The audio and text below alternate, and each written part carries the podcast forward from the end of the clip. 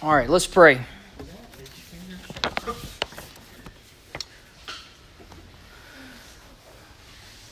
Father, we thank you that to those of us who previously had not received mercy, you have shown your mercy to us. Thank you that in the church you have laid your Son, Jesus, as our chief cornerstone. Uh, you have built your people on Him, the foundation. Uh, and so we know that we cannot fail uh, as long as you build us up in Him. And so that is what we pray that tonight uh, you would build us up in Christ, your Son, through your word, uh, that we might uh, do as Peter wrote to proclaim the excellencies of Him who called us out of darkness into His marvelous light. We ask you to do this for us because we can't do it for ourselves. We pray it in Jesus' name. Amen. All right, you should have uh, a Bible. I would ask and invite you to uh, turn in it with me to the book of Isaiah. And we're going to start tonight in chapter 28. So, Isaiah 28.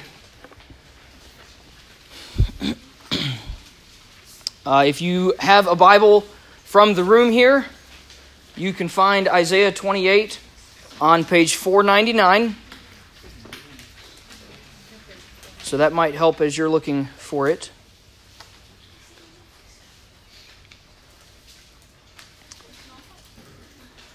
Our world has always had a way of making sin look normal and making righteousness look very strange.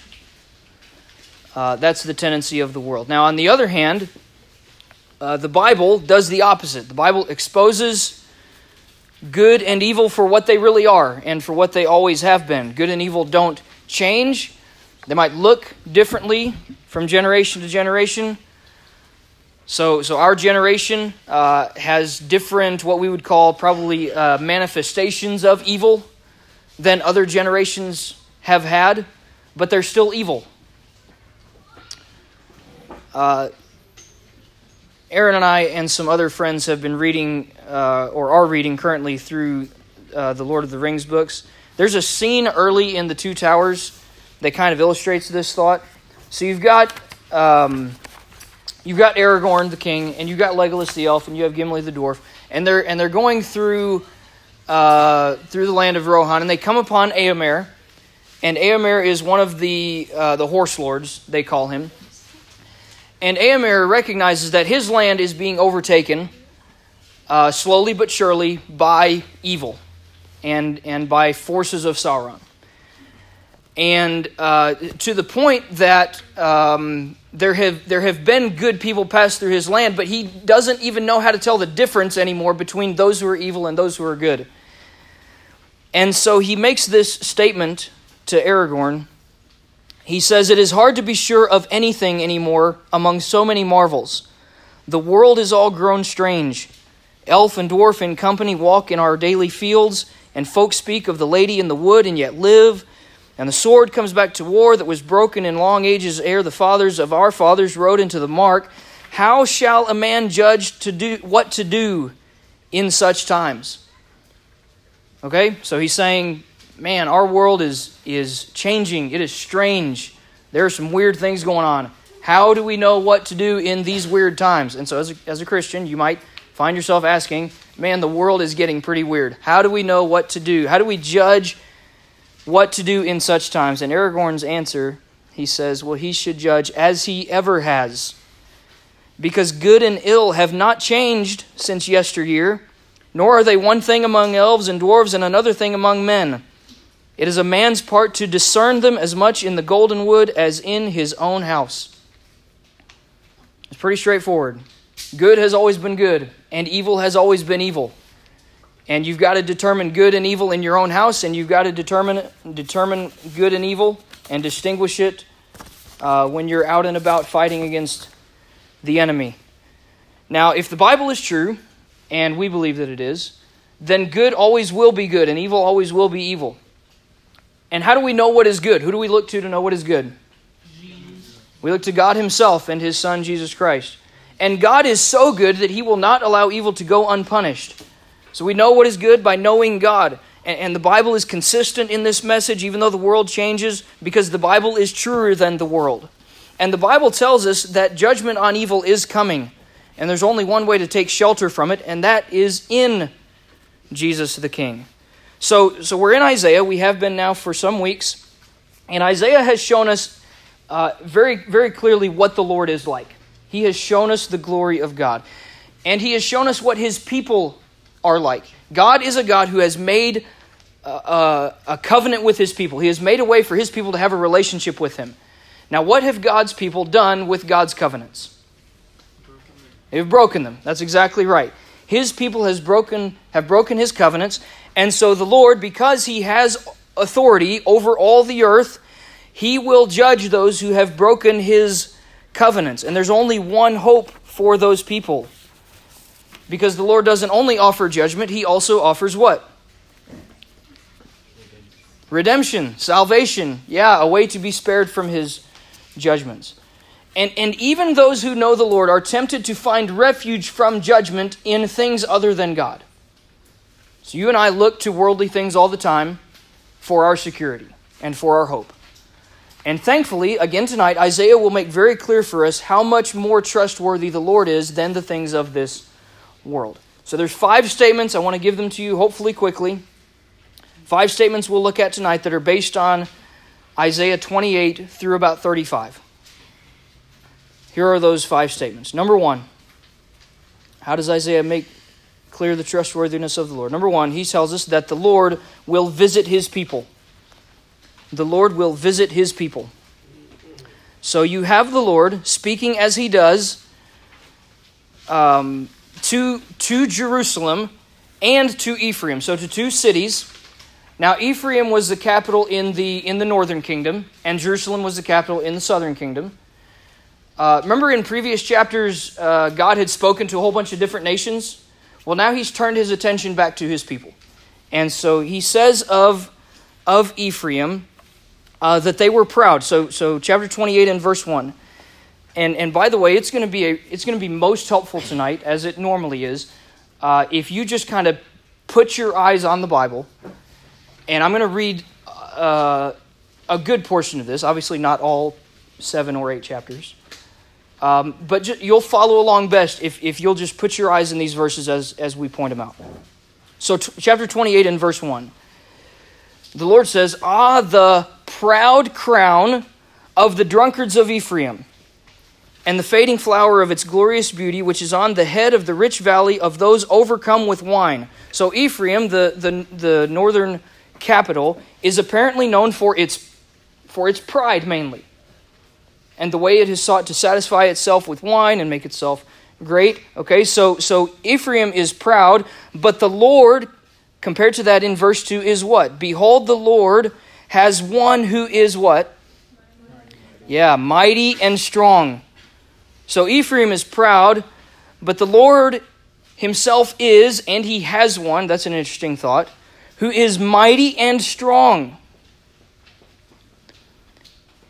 He is uh, a crown of glory to his remnant. Uh, look, look down at verse 5. In that day, in the day when the Lord deals with the pride of Ephraim, in that day the Lord of hosts will be a crown of glory and a diadem of beauty to the remnant of his people. So the Lord is mighty, He is strong, He is glorious. He has something to teach His people about Himself and about their condition. He's going to visit them and give them His message. Now look at verse 9. He has this, these things to teach them, but, verse 9, to whom will He teach knowledge? And to whom will He explain the message? And the questions uh, continue throughout the rest of that verse it's interesting that no answer is actually given. So the Lord has things to teach. Who's he going to teach them to? There's, there's no answer given. Here's what the Lord wants to teach, though, and here's how he wants to teach. Look at verse 10. For it is, this is how the Lord wants to teach, precept upon precept, precept on precept, line on line, line on line, here a little, there a little. Uh, verse 13 says it almost exactly the same way. And the word of the Lord will be to them precept on precept, precept on precept, line on line, line on line, here a little, there a little. Now, this is interesting that this would show up in, in the Old Testament um, because it tells us how the Lord normally teaches his word to people. So, based on what Isaiah says there, how does the Lord normally teach his word to people? A little by little, line on line, here a little, there a little, precept on precept. Now, this, I hope, answers a question for you. Um, why do we, when we come in here on a mostly weekly basis, uh, pay so much attention to the actual words of the Bible? And we read large chunks of it. Well, here's the reason. Because the way the Lord normally teaches his people, the way the Lord normally gives knowledge to his people, are through the lines and words and precepts given in the Bible. So, if we really want to pay attention to who the Lord is and what He's like, shouldn't we, line after line, read Scripture and pay attention to, to His Word? That's the way the Lord normally goes about this. And so he, he tells his people, verse 14, that they should do what with the word of the Lord? Verse 14, therefore, hear the word of the Lord. So listen to it.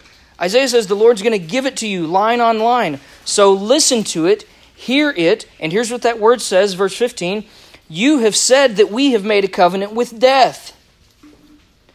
We've made an agreement with Sheol. Okay, now this is interesting. Who's the one in the Bible who normally makes covenants? God is, right? And he makes covenants with his people. Well, his people have not reciprocated that covenant. In other words, they haven't gone along with it. Instead, his people apparently have made a covenant with death there in verse 15. So, because they have done this, look at verse 16. Therefore, thus says the Lord God Behold, I am the one who has laid a foundation in Zion, a stone, a tested stone, a precious cornerstone of a sure foundation. Whoever believes will not be in haste, and I will make justice the line and righteousness the plumb line. The Lord says, You're making a covenant with death but it will be annulled. Verse 18 Then your covenant with death will be annulled, your agreement with Sheol will not stand. So the Lord teaches people His words. Through His words, He makes covenants with them. His people break the covenants. They want to go along with death anyway. So the Lord says, To relieve you from death, I will build a more sure cornerstone. And according to what Vitzel read from 1 Peter, who is that cornerstone? It is Jesus Himself. So that's the Lord's message for Ephraim. The Lord speaks very specifically to Jerusalem then in chapter 29. Look at verse uh, look at chapter, Isaiah 29 5. The Lord tells Jerusalem that the multitude of your foreign foes shall be like small dust, and the multitude of the ruthless like passing chaff. And in an instant, suddenly, you will be visited by the Lord of hosts with thunder and earthquake and great noise and whirlwind and tempest and flame of a devouring fire. Okay? So, verse 5, the Lord is talking about uh, Jerusalem's enemies. He says, The multitude of your foreign foes, so your, your enemies from other nations, will be like dust. What do you think he means when he says you will be like they will be like dust? Um, so sometimes uh, we might think that that would mean that they would be destroyed, but in this case, it actually seems like this enemy is coming, right? This enemy is coming. They will be like dust because dust is, there's a lot of it, right? You get a handful and you can't count the particles of dust. It's just dust and it, and it overwhelms you, okay? So your enemies, Jerusalem, and namely Assyria, who would actually come and oppose them, your enemies will overwhelm you like a dust storm and it will be like thunder and earthquake. And the Lord tells them, His word tells them why this is the case. Um, look down at verse at verse 13. The Lord says why this is going to happen. He says, Because this people draw near with their mouth and honor me with their lips, while their heart is far from me, and their fear of me is a commandment taught by men, therefore Behold, I will again do wonderful things with this people, with wonder upon wonder, and with wis- and the wisdom of their wise men shall perish, and the discernment of their discerning men shall be hidden. Okay, now think about this. The Lord says, Your enemy is going to be numerous, and you only honor me with your lips. You don't actually live it out. And yet, does the Lord say, I'm going to wipe you out? No, he says, I'm going to do wonderful things uh, with this people. Now, I think, I think probably in a couple ways. Wonderful that they're going to be in awe that the Lord would punish those who oppose him, but also wonderful in the sense that he'll redeem some, won't he?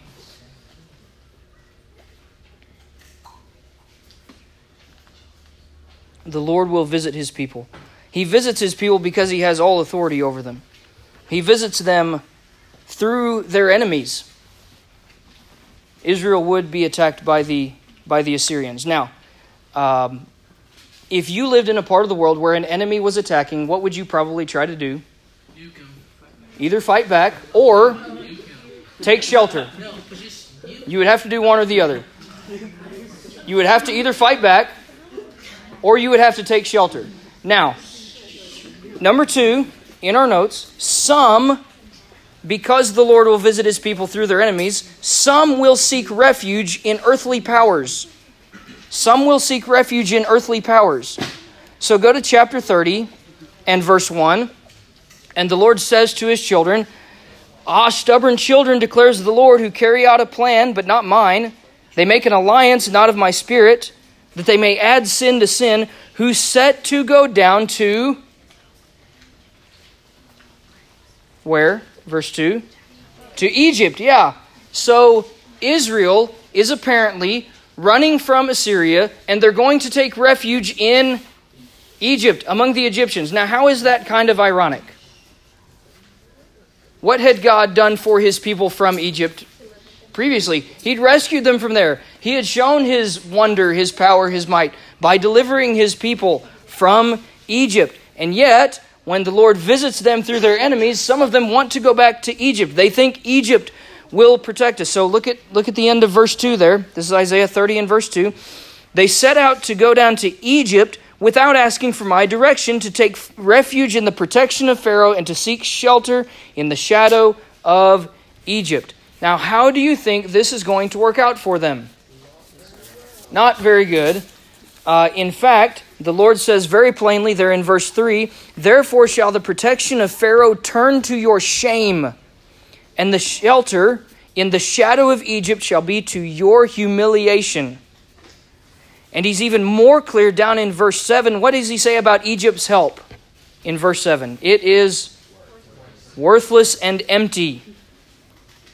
So some will want to go to Egypt for shelter, but it is worthless and empty. But because these people are rebellious, look at verse 9. They are a rebellious people, lying children, children unwilling to hear the instruction of the Lord.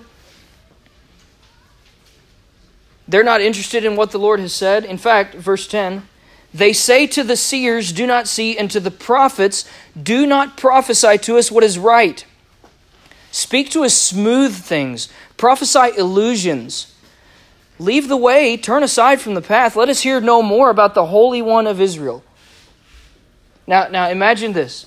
I don't know if you would actually say this, but I know a lot of us do this with our with our actions.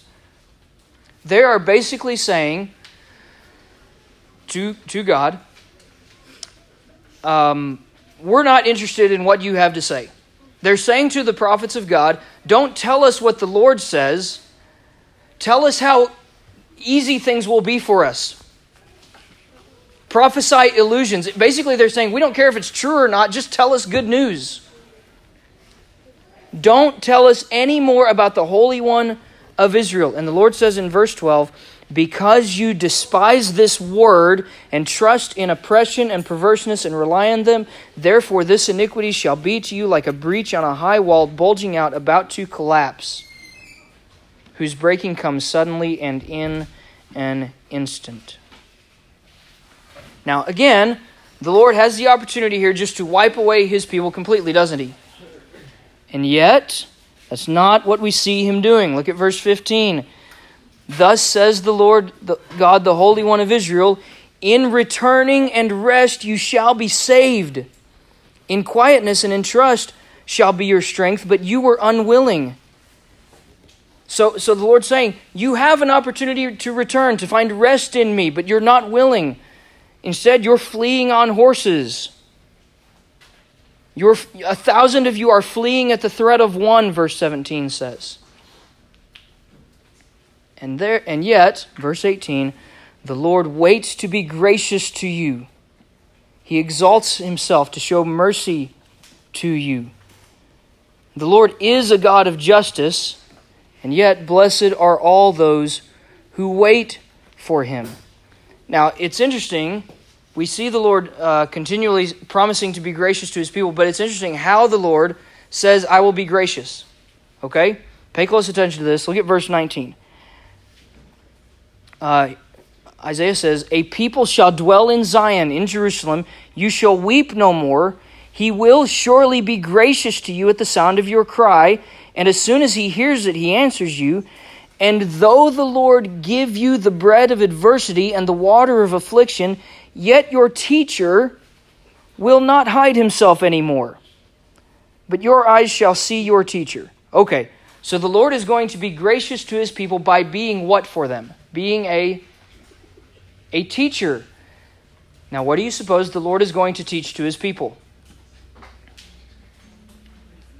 What does the Lord always teach to his people? His word, right? Look at verse 21. Isaiah says uh, to the people, And your ears shall hear a word behind you, saying, This is the way, walk in it, when you turn to the right or to the left. So a lot of times Moses in the law would say, don't turn aside to the right hand or to the left. Instead, obey God's law. And, Mo, and, and Isaiah here is, is picking up that language and saying exactly the same thing. The way the Lord is most gracious to his people, even in the Old Testament, and also for us now, is by teaching them his word. It's, it's through the Bible. It's by telling us, walk this way, don't turn aside to the right hand or to the left. So they some will seek shelter in in Egypt. In fact, verse thir- or sorry, chapter thirty one um, emphasizes this same thing. Woe to those. Uh, so Isaiah thirty nine verse one. Woe to those who go down to Egypt for help. They rely on horses. They trust in chariots because they are many, and in horsemen because they are very strong. But they do not look to the Holy One of Israel or consult the Lord. Verse 3 The Egyptians are man, they are not God. Their horses are flesh and not spirit. And when the Lord stretches out his hand, the helper will stumble, and he who is helped will fall. They will all perish together. So, how much help is Egypt going to be when Assyria comes to punish the people? None whatsoever. All right? So, some, number two, some will seek shelter by looking to earthly things for Israel here, they were looking to Egypt. You and I might want to trust in other people, other rulers, other comforts. Here's number three some will find shelter in the King of righteousness. So you can seek shelter in earthly powers, or you can actually find, find shelter in the King of righteousness. Look at chapter 32 and verse 1. Behold, a king will reign in righteousness, princes will rule in justice and each will be like a hiding place from the wind and a shelter from the storm.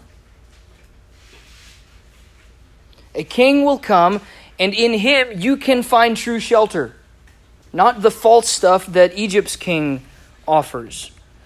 So a king will come. Look down at verse 14. And what does verse 14 tell us about the palace? It is what? Forsaken. All right, if the palace is forsaken, then there is no king, which is why the Lord is emphasizing here that a king is coming and he will reign in righteousness.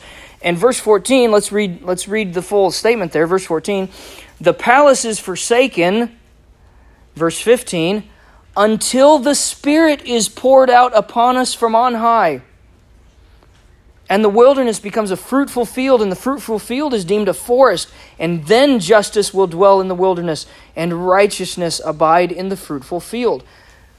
This is interesting. The, the palace is empty until the Spirit comes, and the Spirit was on the king who came, right? Uh, when Jesus comes, aren't we told that the Holy Spirit descended on him? So the Holy Spirit came through Jesus. When the King of Righteousness came, the Spirit was on him, and that same Spirit is poured out on us from on high.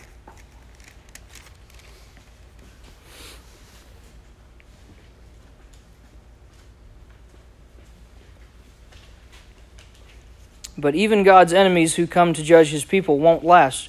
Look at chapter 33. Who does the Lord speak to in, in chapter 33 and, and verse 1? He says, Ah, you destroyer. Okay, so here he's it seems he's actually talking to Assyria. You have come to destroy, and yet you keep reading in that verse, he says, When you have ceased to destroy, you will be destroyed. So the destroyer will be destroyed.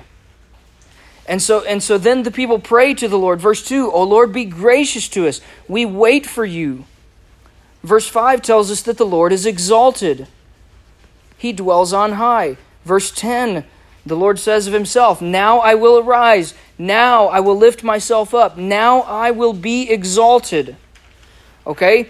Now, again, this, this, is, this is how, even in the Old Testament, uh, we get glimpses of, of what Christianity is all about. Okay? So, so verse 10 says, The Lord is exalted.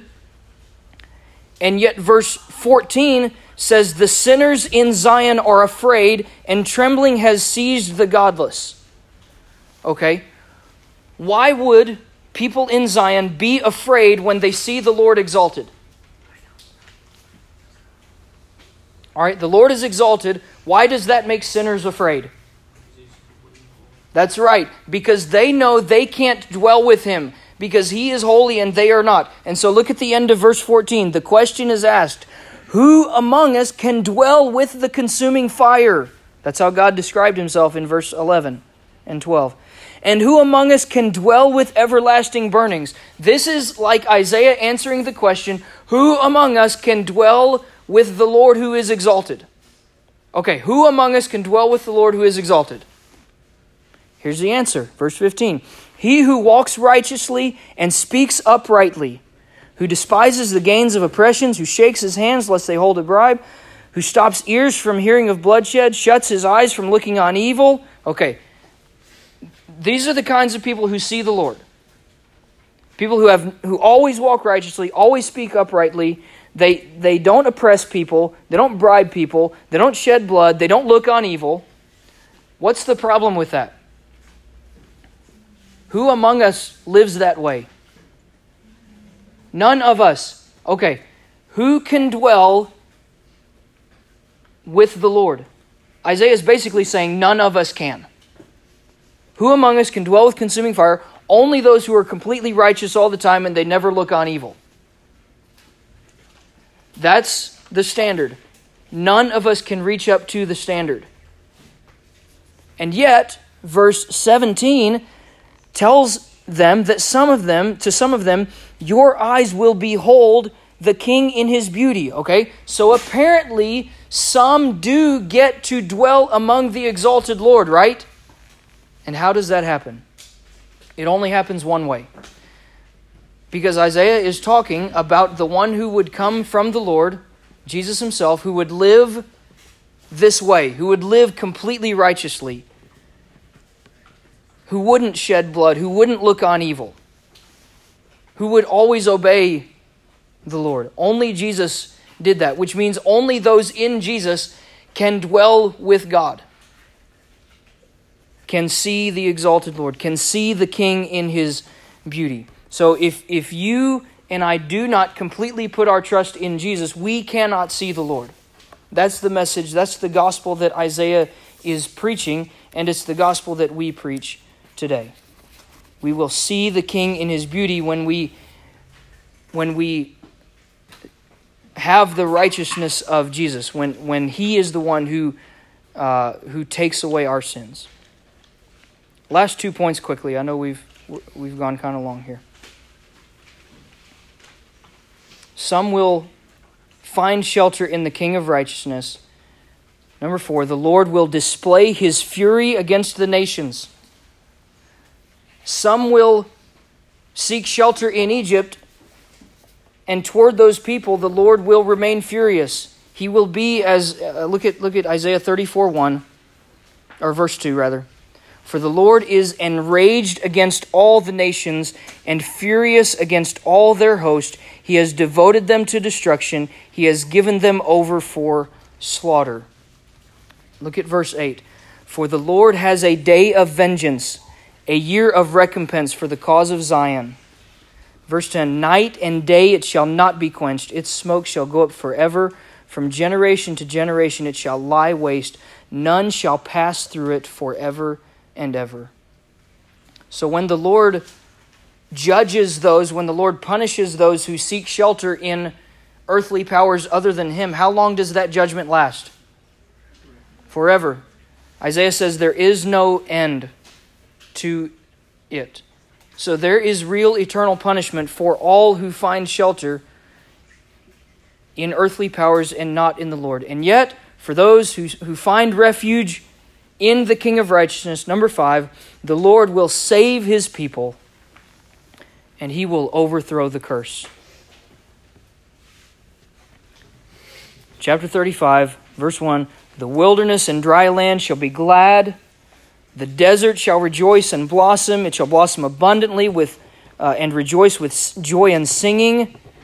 The end of verse 2 They shall see the glory of the Lord, the majesty of our God. Look at verse 8. And a highway shall be there. It shall be called the way of holiness. The unclean shall not pass over it.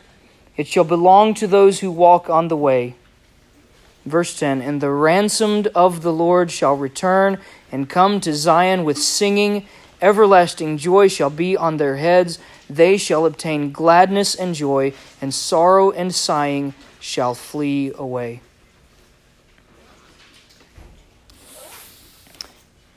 Guys, if this is true, if the Bible is true, if what Isaiah is saying is true, then it informs not just what is going on in Isaiah's day, it informs ours as well. So we fight against evil. We fight to not be deceived by it. We cling to the one who is right. We cling to the King of righteousness, the one who makes us right. And to do that, it doesn't mean that you follow Jesus along with a lot of other things. Okay? Uh, it means that we that it means that Jesus is exclusive. He's not one way among many. He is the way. I'm the way, the truth, and the life, Jesus said. So we're here to, to represent him to others. We're here to make him known where he's not yet known. That's our purpose. We want that to be the purpose of your individual life as well. Our small groups are a great way to talk about how that can be true for you. We're going to break up here in a minute and talk uh, about that about what that looks like for each of us. So, would you pray with me?